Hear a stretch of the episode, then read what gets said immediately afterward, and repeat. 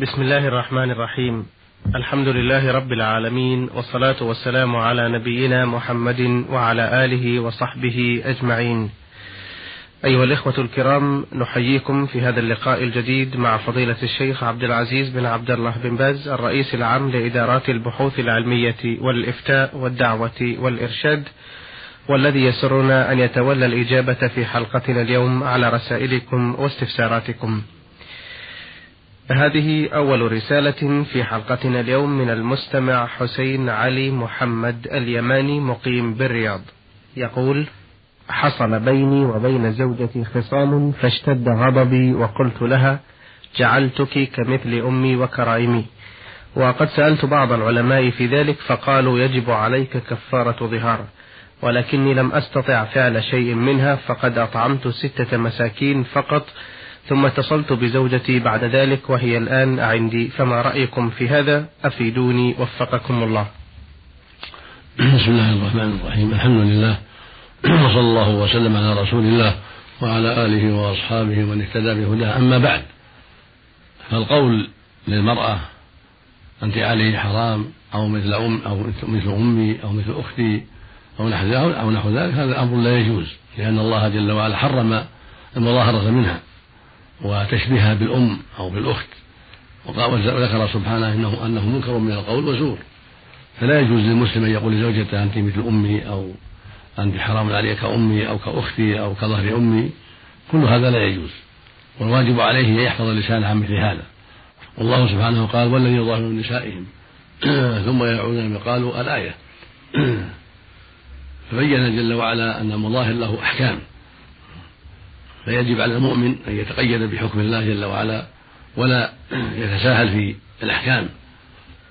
فإذا قال هذا الكلام وأحب الرجوع إليها والعودة إليها فإن عليه كفارة بينها ربنا سبحانه وتعالى في قوله سبحانه وتعالى ولن يظاهرون من نسائهم ثم يعودون إلى ما قالوا فتح الرقبة من قبل من قبل أن يتماسى ذلكم توعظون به والله بما تعملون خبير.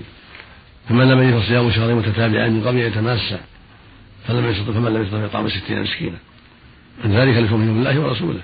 فالمؤمن يتقيد بحكم الله ورسوله ولا يعجل ولا يتساهل.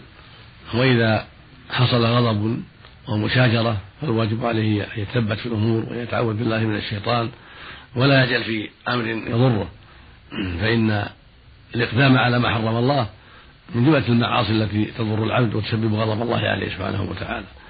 والطلاق كذلك قد يفضي به إلى ما لا تحمد عقباه فلا يجعل في الطلاق بل ينبغي لها التثبت في الأمور وعدم العجلة وأن يتعوذ بالله من الشيطان عند حدوث النزاع والخصام. وهذا الرجل الذي حرم زوجته يلزمه عتق رغبة يعني إما عبد وإما أمة فإذا لم يتيسر ذلك فإنه يصوم شهرين متتابعين قبل أن يتصل بها قبل أن يجامعها فإن عجز عن ذلك أطعم ستين مسكينا لا ستة بل أن يطعم ستة ستين مسكينا.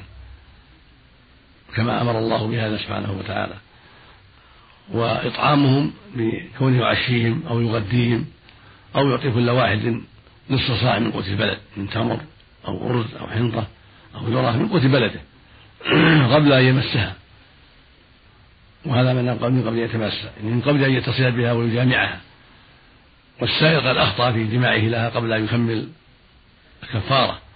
فعليك أن أيها السائل أن تمتنع منها وأن تكف عن جماعها حتى تكفر الكفارة الواجبة وإذا كنت لا تستطيع تستطيع صيام شهرين متتابعين فإنك تكمل الإطعام أطعمت ستة بقي عليك أربعة وخمسون. عليك أن تطعم أربعة وخمسين مسكينا مع الستة حتى يكون الجميع ستين مسكينا. تعطي كل واحد نصف صاع وهو كيلو ونصف تقريبا من الحنطة أو من التمر أو من الأرز. أو من قوت بلدك إن كان بلدك عندكم فيه الذرة من الذرة حتى تكمل الستين. ومقدار هذا بالوزن كيلو ونصف تقريبا. فإذا كملت ذلك جاز لك أن أن تأتيها. وعليك التوبة إلى الله مما فعلت. عليك التوبة إلى الله سبحانه من قلبانك من قلبانك إياها. عليك التوبة إلى الله سبحانه وتعالى. فإن قلبانك إياها قبل كفارة معصية فعليك أن تتوب إلى الله سبحانه وتعالى من ذلك. وعليك أن تكمل الكفارة بإطعام أربعة وخمسين مسكينا كل واحد يعطى نصف الصاع من التمر أو غيره من قوت البلد. هذا إذا كنت لا تستطيع الصيام وبعد هذا كله تحل لك زوجته وعليك التوبة إلى الله والندم على ما فعلت والاستغفار كسائر الذنوب. نعم. لو أراد أن يطعمهم كما تفضلتم بأن يغديهم أو يعشيهم فهل هل يجوز له أن يطعمهم على دفعات مثلا؟ ما في بأس. لا حرج يعني أن يفرقهم. ليس بلازم هم لازم جميعا لو غدى هؤلاء في وقت عشرة وعشرين في وقت آخر أو خمسة أو ستة حتى يكملهم. نعم جزاكم الله خيرا. نعم. آه هذا سؤال من المستمع أحمد خليل الشريف من جمهورية السودان مدرس باليمن الشمالي. يقول حدثت خمس مشاكل مع زوجتي منذ حوالي ثمان سنوات وعلى إثرها تركت البيت إلى بيت أبيها وطالت المدة وطلبتها من أهلها وأقاربها وذلك لحاجتي إليها ولعدم اتساع المشاكل كلما طالت المدة.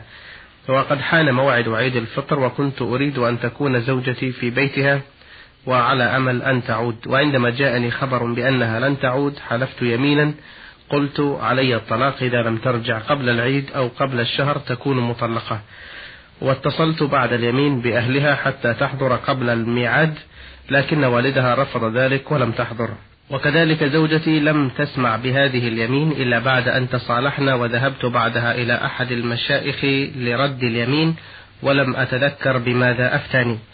هذه مرة والمرة الأخرى حلفت يمينا بالطلاق على زوجتي قلت علي الطلاق إذا سلمت على فلان تكوني مطلقة. أريد منعها من السلام على هذا الإنسان الذي لا أستريح له ولا سيما آه، قد يجمعنا مكان واحد لأنه قريب ولكنها سلمت عليه. هذا نعم بقي له. نعم. يقول وفي المرة الثالثة على إثر خلاف أرادت الخروج من البيت وكنت أريد منعها من الخروج وتهديدها حتى لا تخرج. فيكون هناك مشاكل أكثر فحلفت يمين طلاق وقلت في نفس اليمين تكوني محرمة تكوني محرمة علي مثل أمي وأختي إذا خرجت من باب البيت. فرجوتها ألا تخرج من باب البيت ولكنها خرجت. وسألت عن هذا أيضا فقيل أطعم ستين مسكينا وفعلت. وقال لك طلقة واحدة. الثالث؟ في الثالثة يقول أرادت الخروج من البيت وكنت أريد منعها من الخروج وتهديدها حتى لا تخرج فيكون هناك مشاكل أكثر فحلفت يمين طلاق وقلت في نفس اليمين تكوني محرمة علي مثل أمي وأختي إذا خرجت من باب البيت. فرجوتها ألا تخرج من باب البيت ولكنها خرجت. وسألت عن هذا فقيل أطعم ستين مسكينا وفعلت. وقال لي ذلك الذي أفتاني بهذا لك طلقة واحدة. وفي المرة الرابعة سمعت زوجتي تقول لأحد أبنائي يا ابن الكلب فحلفت يمينا قلت علي الطلاق لو قلت ذلك مرة ثانية تكوني طالقة ولم أسمعها قالت شيئا وإنما قالت لي بعد هذا اليمين أنا سهوت وقلت يا أولاد الكلب لأولادي. علما بأنني حلفت هذه اليمين وهي لم تتطهر بعد من العادة الشهرية. وفي المرة الخامسة على إثر سوء تفاهم هددتها بالطلاق إذا لم تكف عن الصياح ولم تكف. نعم. وفي المرة الخامسة على إثر سوء تفاهم معها هددتها بالطلاق إذا لم تكف عن الصياح ولكنها آه، لم تكف مرة تلو المرة وزادت من صياحها فغضبت غضبا شديدا وخرج الكلام بعد مقاومة مني له مندفعا بالغضب قلت علي الطلاق أنت مطلقة في ذلك الوقت وتكوني محرمة علي مثل أمي وأختي. وبعدها تيقنت أنني خسرت أولادي وزوجتي غير أني من شدة الغضب. لم أتذكر أنني قلت لها تكوني محرمة علي مثل أمي وأختي. وأسأل هل بالغضب الشديد لا يقع الطلاق وما شدته؟ وهل من الضرورة ألا أتذكر شيئا مما قلته على الإطلاق؟ وهل هذا اليمين يقع رغم أني قلته نتيجة لغضب شديد؟ فماذا ترون في هذه الحالات الخمس أفيدوني بارك الله فيكم؟ هل بقيت لي فرصة للعيش مع زوجتي أم لا؟ نعم. على كل حال ما ينبغي للسائل أن يتساهل بهذا الأمر ويكثر من الطلاق ويهدد بالطلاق بل ينبغي له أن يحفظ لسانه وهكذا كل مسلم. ينبغي له لا يتساهل بالطلاق بل ينبغي له يحفظ لسانه من الطلاق وأن يهدد بغير الطلاق ويتوعد بغير الطلاق وينصح زوجته عند المخالفة بما يرى من النصيحة. أما الطلاق فينبغي يكون بعيدا لأن ذلك قد يضر بحاله مع زوجته وقد يفضي إلى فراقها فينبغي له ألا يهدد بالطلاق وألا يستعمله مهما أمكن. وأما ما وقع منه في هذه المسائل الخمس فالطلاق الذي أراد به تهديدها ومنعها وما أراد إيقاع الطلاق حين قال لها إن جاء العيد أو خرج الشهر قبل أن تحضريه فأنت طالق. إن كان أراد بهذا إيقاع الطلاق وقع طلقة. وإن كان ما أراد بذلك إيقاع الطلاق وإنما أراد منعها من البقاء في عند أهلها حتى تأتي قبل العيد. وأراد بهذا تخويفها من مغبة هذه اليمين فإنه لا يقع شيء وعليه كفارة اليمين. وهكذا منعها من السلام على الشخص المعين إذا كان أراد منعها كما قال ولم يرد إيقاع الطلاق فإنه الطلاق لا يقع. وعليه كفارة يمين عن سلامها له إذا كان أراد منعها من السلام ولم يرد إيقاع الطلاق. وهكذا منعها من خروج من البيت. إذا كان أراد عدم خروجها وإنما أراد تخويفها بالطلاق حتى لا تخرج ثم خرجت فعليه كفارة اليمين في هذا كله. أما إذا كان أراد إيقاع الطلاق فإنها تقع طلقة وهذا طلاق متعدد. والمسألة تحتاج إلى عناية ونظر في موضوعه فإن كانت الزوجة موجودة في الرياض فنرى أنه يحضر عند عندي وزوجته حتى ننظر في أمرهما جميعا بالتفصيل وحتى تكون الفتوى على أمر واضح. والشيء الذي فعلته ناسية لا يقع به شيء. إذا كانت كلمت من, من منعها من تكليمه سهوا ناسية فلا يقع شيء بذلك ولا عليه كفارة. فيما إذا كانت فعلت المحلوف عليه ناسية ساهية لأن الله يقول سبحانه ربنا لا تؤاخذنا إن نسينا أو أخطأنا. وهكذا إذا اشتد الغضب ولم يملك نفسه كان الغضب شديدا لأنها خالفته ونزعته شديدا وتكلمت كلاما يعني سبب شدة غضبه وعدم استطاعته قهر نفسه. فإنه بهذا بهذا بهذه الحال لا يقع الطلاق. فإن في هذه الحال يشبه حال من لا عقل له عند شدة الغضب لأنه لا يملك نفسه ولا يستطيع قهرها بسبب الغضب الشديد والنزاع الشديد أو الكلام الخبيث الذي قالت له حتى اشتد غضبه. فإنه لا يقع به الطلاق. وقولها ابن الكلب ويا ابن الكلب إذا كانت ساهية فإنه لا يقع شيء بذلك ولا يلزم كفارة بذلك. فينبغي له أن يتوقف عن الطلاق ويحذر هذا الاستعمال الذي قد يفضي به إلى فراق أهله وقد يسبب مشاكل عليه. فينبغي له أن يحذرها. ينبغي لك أيها السائل أن تحذر مثل هذا. وإذا حضرت مع زوجتك عندي فهو يكون أولى. حتى نسألها عما قلت ونسألك عما قلت وحتى يحضر معها وليها كأخيها أو أبيها حتى ننهي الموضوع على طريقة واضحة وبعد سؤالكما جميعا والولي عن كل ما وقع. هذا يكون أحوط وأولى السائل مقيم في اليمن على أي حال؟ إذا كان في اليمن فعليه أن يتصل بالعلماء هو زوجته ووليها أحسن حتى يفصل له العلماء ما وقع فيه. يتصل ببعض العلماء هناك أهل الفقه من القضاة ونحو من أهل العلم أهل البصيرة فيخبرهم بكل ما وقع منه حتى يكون على بينة وعلى بصيرة في فتواه وفي ما يراه أهل العلم إن شاء الله البركة والخير. قد بينا له ما يلزم حسب ما قد عرفنا من سؤاله.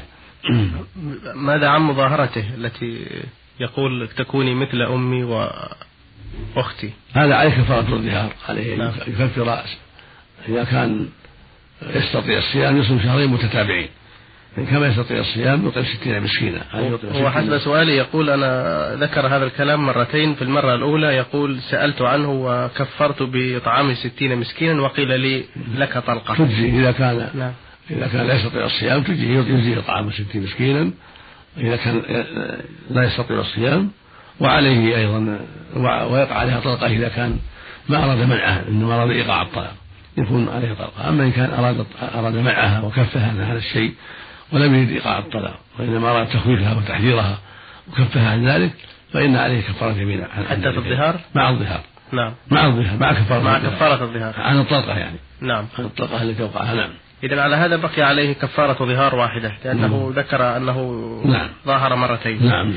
بارك الله فيكم. كفارة جميع الطلقة إذا كان أراد منعها وكفها. نعم. مم. آه هذا سؤال من المستمع إبراهيم أحمد شاويش من السودان. يقول أنا رجل متزوج وقد حصلت بيني وبين زوجتي خصومة مما أغضبني أشد الغضب جعلني لا أشعر بما أفعله فقلت لها أنت طالقة. فقالت لي اشهد يا فلان من الحاضرين فقلت تشهد علي عشر طلقات. ولكن ولكن من حولي من الناس بعد هدوئي قالوا لي إني قلت لها أنت طالقة عشر مرات.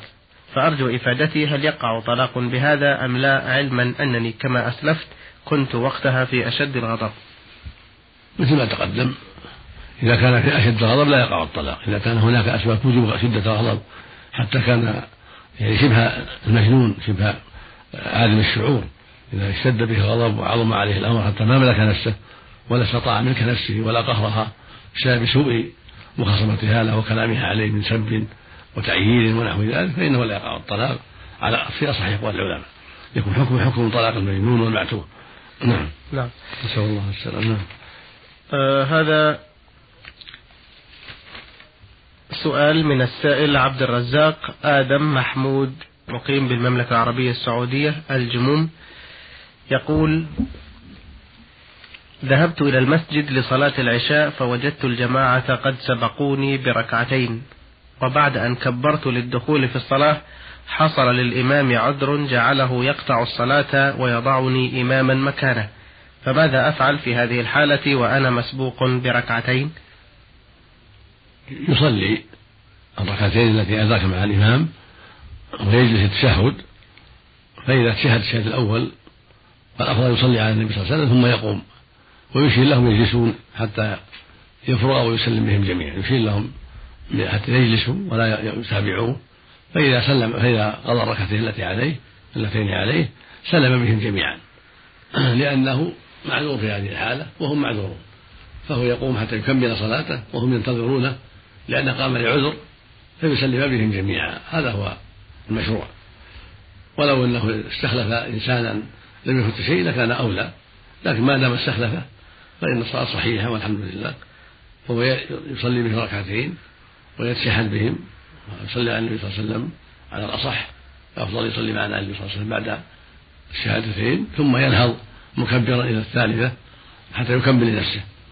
إذا كمل لنفسه سلم بهم جميعا. أما هم لا ينهضون معه. ينتظرون حتى يسلم بهم جميعا. نعم. آه. لكن لو كان هذا الشخص المستخلف آه، أيضا استخلف آخر أو قدم آخر من يعني حصل عذر.